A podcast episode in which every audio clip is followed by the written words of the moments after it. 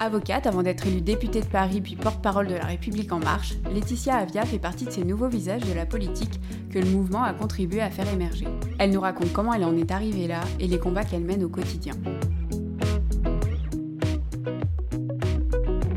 Bonjour Laetitia Avia. Bonjour. Est-ce que vous pouvez nous raconter votre parcours avant de devenir députée? Alors, euh, moi, je suis avocate et je, et je le suis encore, hein, puisque euh, je pense que ça fait partie vraiment de mon, identité, y compris en tant que députée. Donc, euh, je suis issue d'une d'une famille populaire, très populaire. j'ai grandi entre Villetaneuse et Saint-Ouen. Et ensuite, j'ai intégré Sciences Po par un dispositif qui avait été mis en place à l'époque par Richard Descoings, qui est le dispositif de discrimination positive des conventions d'éducation prioritaire à l'époque, j'ai rejoint euh, donc Sciences Po. Euh, c'était un tout nouvel euh, environnement pour moi. Et, puis à partir de là, j'ai continué mon petit bonhomme de chemin. j'ai fait la troisième année à l'étranger au Canada. J'ai adoré ce pays. J'ai tout fait pour y retourner. Et, et donc j'ai vécu au total deux ans et demi au Canada. Puis je suis revenue en France parce que j'avais envie de, de revenir en France. J'avais plein de choses à accomplir en France. Et là, j'ai passé le barreau. Je suis devenue avocate dans un grand cabinet, un très grand cabinet, de, le cabinet de Jean-Michel Darrois qui m'avait repéré à Sciences Po. J'ai commencé, euh, je faisais euh, de la fusion-acquisition euh, pour des sociétés cotées. Et puis petit à petit, je me suis spécialisée vers ce qui me correspondait le mieux, jusqu'à créer mon cabinet qui accompagnait, conseillait des TPE, PME, des dirigeants de sociétés dans leurs contentieux. Je suis une avocate qui fait à la fois du conseil et puis une avocate qui plaide beaucoup. Est-ce que vous vous intéressiez à la politique plus jeune, avant Sciences Po? Alors, j'ai toujours fui la politique et, euh, je dois dire qu'on parlait euh, très peu politique euh, chez moi. Donc ça n'a jamais été mon environnement. Et lorsque je suis entrée à Sciences Po, je me souviens d'un conseil de mon, de mon, médecin de famille qui m'avait dit fais attention, euh, euh, sois plutôt euh, une experte, choisis un domaine de compétences plutôt que juste de la politique. D'autant plus que lorsqu'on a un profil un peu comme le mien, hein, femme, noire, de banlieue, eh bien à l'époque, c'est vrai qu'on était très souvent cantonné à un certain nombre de domaines. Et il me disait, fais attention à, ne pas te perdre dans cela et à toujours avoir un socle solide. Donc j'ai évité de faire de la politique pour justement être quelqu'un dont on reconnaît la, compétence, et notamment en matière juridique.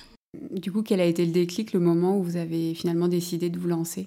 Alors j'ai mis du temps avant de réaliser euh, que je faisais de la politique depuis longtemps en fait, parce que j'ai toujours été engagée pour l'égalité des chances dès la première année de Sciences Po, euh, lorsque je suis arrivée dans cette école et que euh, j'ai senti qu'il y avait quelque chose qui se, jouait sur l'acceptation de ceux qui qui venaient pas des mêmes milieux, eh bien je me suis engagée euh, au sein des associations, je faisais le tour des lycées et voilà, je portais un discours assez important en matière de d'égalité des chances, de lutte contre l'assignation à résidence. Je pense que ça vous parle, hein c'est tout ce qu'on a porté dans le cadre de cette campagne.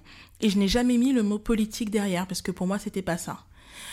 Et puis, euh, Emmanuel Macron, c'est quelqu'un avec qui j'ai travaillé en 2008.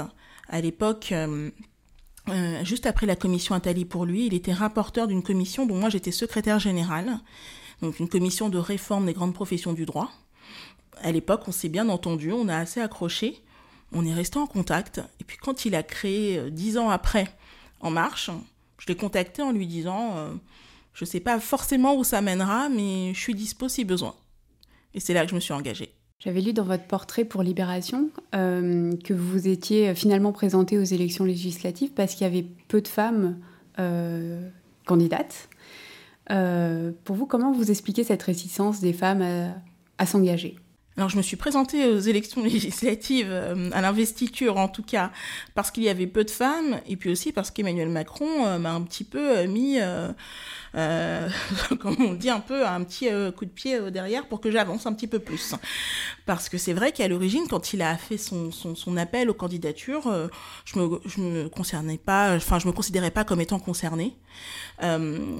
J'avais mené cette campagne depuis le premier jour. Hein, J'étais une des premières référentes de la République en marche.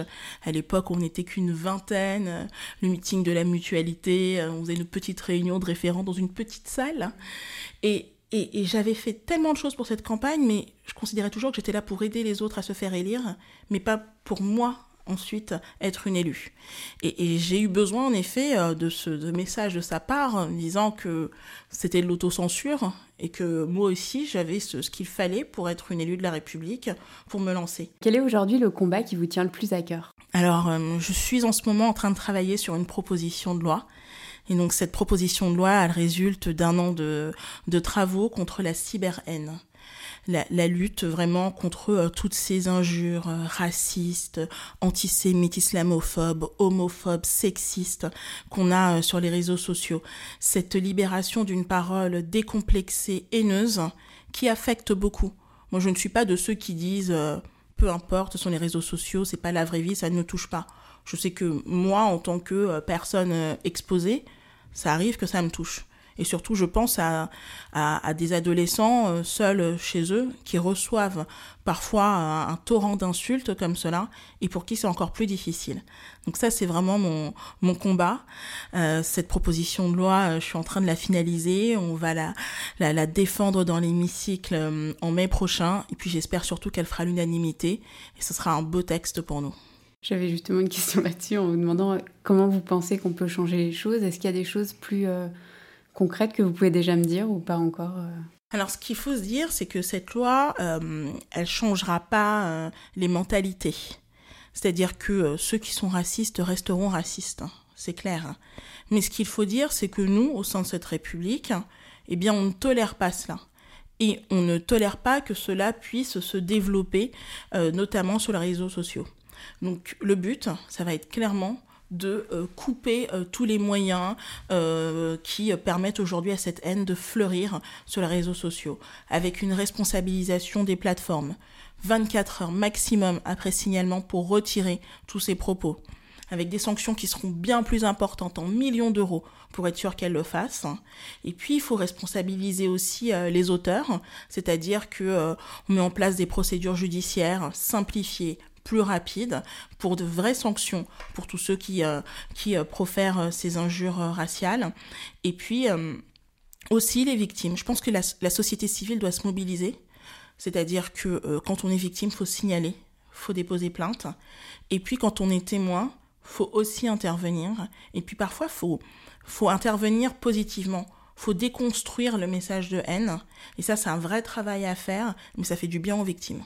On ressent depuis plusieurs mois une véritable montée de l'antiparlementarisme. Vous en avez vous-même été victime.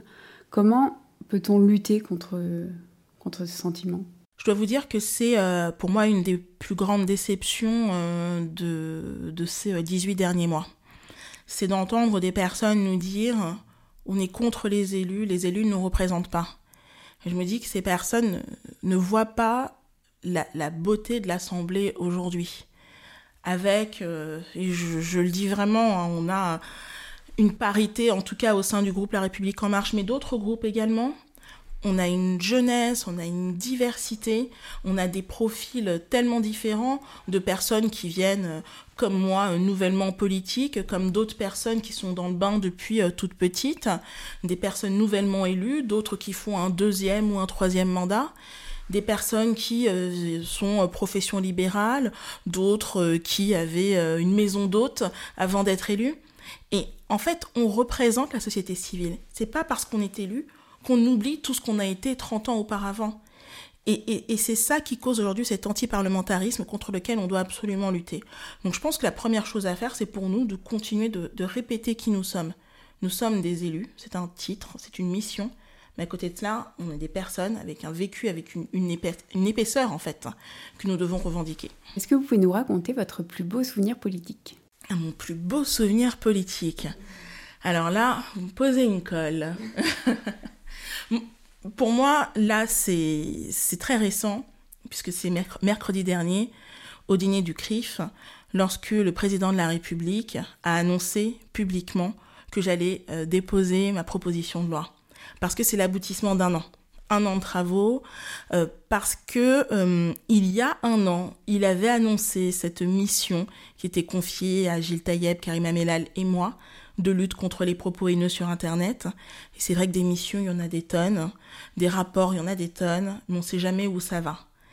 Et c'est vrai qu'un an après, entendre le président de la République saluer mon travail et dire que ce travail, on va le mettre en œuvre, on va le pérenniser et que je vais pouvoir porter une loi, je pense que ça arrive euh, une fois dans une vie.